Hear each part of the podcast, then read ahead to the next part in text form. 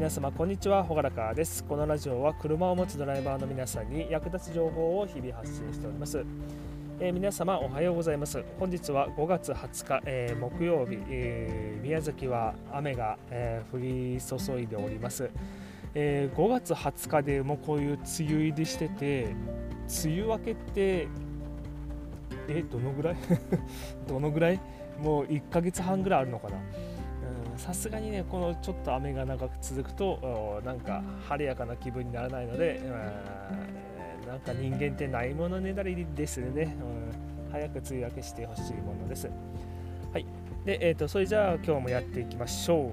う。でえっ、ー、と今日の話題は、えー、個人売買の中古車トラブルといった話題でお送りしていきます。で、えー、一応まあ今日のテーマとして、えー、こんな人へ聞いていただきたいと思ってます、えー、親戚から車の譲り受けをしようとしているとか、え友人から直接車を買おうとしている。あとはヤフオクやメルカリで車を買おうとしている、えこういった方に向けてね、えちょっとお話ししていきたいなと思っております。で、えこういう車の売買をするにあたって、え最低限身につけておきたい知識というのがあります。で、え、まあ、大きく分けて、まあ、車側の知識。と、えー、書類側、え手続き側の知識と分けております。で、えー、と1つ目、えま、車側の知識ですね。さすがにね、ま中古車とはいえ、乗り始めて乗り始めた瞬間からすぐ壊れているっていうのもさすがに困るんで、ま、そういった保証関車の故障の、えー、保証関係は当然ないわけなんですけど、えー、とりあえずは乗れないと困るので、えー、最低限こういったところはチェックしてもらいたいというのをまとめております。でえーとまあ、大きな外装にね大きなへこみがないか、えー、っていうところ。あとはエンジンのかかりは正常か。エンジンかからないとねもう全然話になりませんので。あとは、えー、オイルのレベルゲージを引き抜いて、えーま、オイルとオイルが濁ってないか。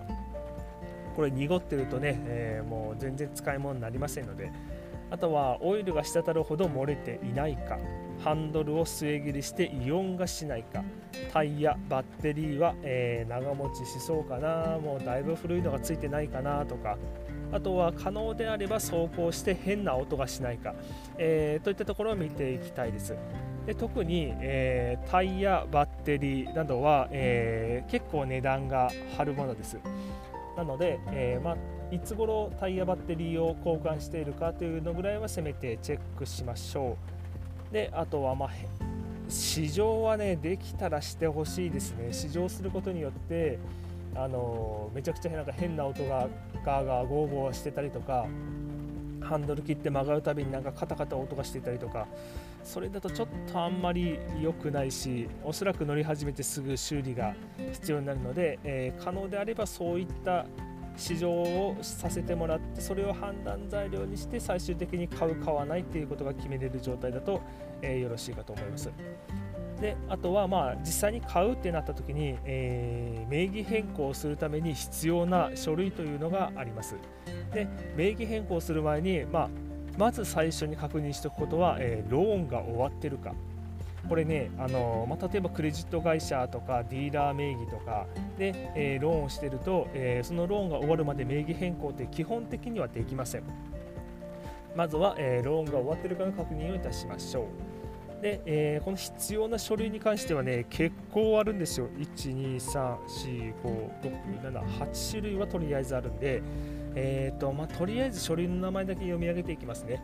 えー、1つ目は、えー、譲渡証明書。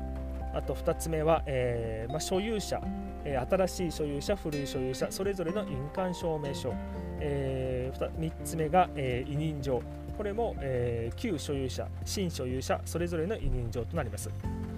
で4つ目、自動車検査証。5つ目、え、新使用者の車庫証明書。あとは、えー、申請書と、えー、手続き納付書、自動車税とか、えー、自動車取得税の申告書、えまあ、ネットで調べれば当然出てくるんですけど、ざっと見てもやっぱ8種類ぐらい、えこういう書類関係が必要になります。で大体はね、えー、もう僕も実際に印鑑証明あ車のこの個人売買って何回かやったことあるんですけど自分であの実際に支局に陸運支局とか軽自動車検査協会とかそういったところに出向いて名義変更したわけではなくて、えー、行政書士さん行政書士に、えー、お金を払ってお任せ、えー、していることが多かったです。やっぱね、あの分かんないことが 正直ね、あの多いんですよ。で、支局に出向くにも、僕の住んでるところから、えっと、陸運四国に行くと、片道1時間ぐらいか、1時間半ぐらいかな、うん、かかるんで、えー、やっぱ行政書士さんに頼むのが一番早かったです。で、えー、費用としてはね、どうかな、えー、まあ、地域によって差があると思うんですけど、僕が知ってる行政書士さんだと、まあ、5000円から1万円の間ぐらい。で、えー、っと全て車庫証明とか、えー、支局への手続きとか、えー、あと新しいナンバープレートを持って帰ってきてくれるとか、えー、そういったことまでやってくれていました、えー、なのでもう自分がで自分でできない人はね、え行政書士に丸投げしちゃうっていうことも、え全然大丈夫だと思います。あとは、えお金のやり取りをするタイミングなんですけど実際僕が初めて車の個人売買した時は友達に、えー、自分が乗っていた、えー、MR2 っていう車を売ったんですけど未だにお金もらってません。もうもう20年ぐらい前になるかな。あのー、実際にね払うって言って、まあ、友達だったから、まあ、信用してて車を先に渡しちゃったら、えー、1回はねなんか支払うって電話があったんですけど夜中の1時2時ぐらいにやってちょっとお前何考えてんだよ今頃っつって。で次の休みに、えー、渡すねって言いながら結局話が流れて、えー、なんか同じような、ね、やっぱお金を借りたりしてる友達間でお金の借り借り貸し借りを、えー、してるようなやつだったんで、えー、同じようにやっぱり数万円貸してるみたいな友達が結構いて、えー、弁護士とかちょっと話してえー、一応支払ってもらう約束はしたんですけど結局は、えー、もらえずじまいでもうちょっと僕の方が面倒くさくなって諦めちゃいました。で、まあ、そういった経験もあるんでお金のやり取りをするタイミングっていうのは結構重要です。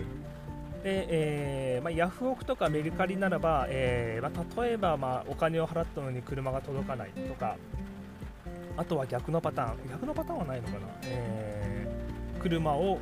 売ったけど入金がないとか、まあ、そういった時は、えー、ヤフオクとかメルカリ側に、えー、文句が言えるんですけど個人売買館はそういったことはないので、えー、まあ、僕のおすすめとしてはやっぱり、え契約時に、ま、50%引き渡し時にまたさらに50%とかの、え分割支払いが、え確実なんじゃないかなと思っております。であとはありがちな売買トラブルとして、え自動車税自動車税をどっちが払うっていうことですね、えー、まあ、例えば今の5月の時期だともう自動車税払ってる人は払ってるはずなんですよ。でこのタイミングで、えー、元々の持ち主が自動車税を払った。で売買し売ったっていう時に、えー、その自動車税払った人って1ヶ月分しか、えー、払わなくていいと思うんですよ。で残り残りの11ヶ月分をなんか無駄に払ってるってことになるんでじゃあその分ちょっと戻してよと1ヶ月分だけは俺が払うからっていうトラブルが、えー、まあ、それをね話の分かる人はじゃあ俺があの買う側、えー、使う側の方が11ヶ月分11ヶ月分持つのは当然だと思うんですけど人によっては、えー、もうそれを逃げちゃう、えー、っていうこともあると思うんでそういう自動車税トラブルが結構あります。であとはなかなか名義変更してくれない。車を渡したにもかかわらず名義変更してくれないとか、えー、支払ったのに、まあ、その車の納品がないとか。実際、えー、あとは乗ってみたら実際はひどい事故車だったとか、えー、などなどが、まあ、ちょっと怖い、え個人売買のトラブルとなっております。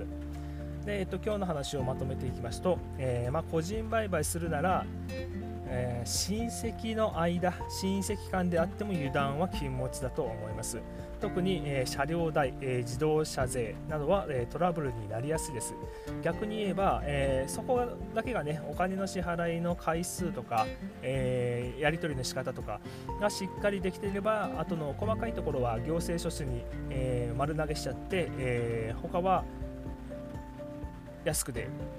車を車自体は安く手に入れて、えー、あと残りの細かいところは、まあ、1万円ちょっとぐらいで、えー、行政書士さんに丸投げっていうことをすると普通に、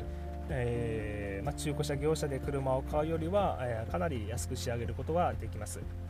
でえーまあ、個人売買は場合によっては車と車をタダでトレードし合う。ということも、えー、成立したりするので、えー、そんな感じで、まあ、車遊びとしては、えー、ありなんじゃないかなとは個人的には思っております。気になる人は挑戦してみてはいかがでしょうか。それじゃあまた皆さんお会いしましょう。バイバ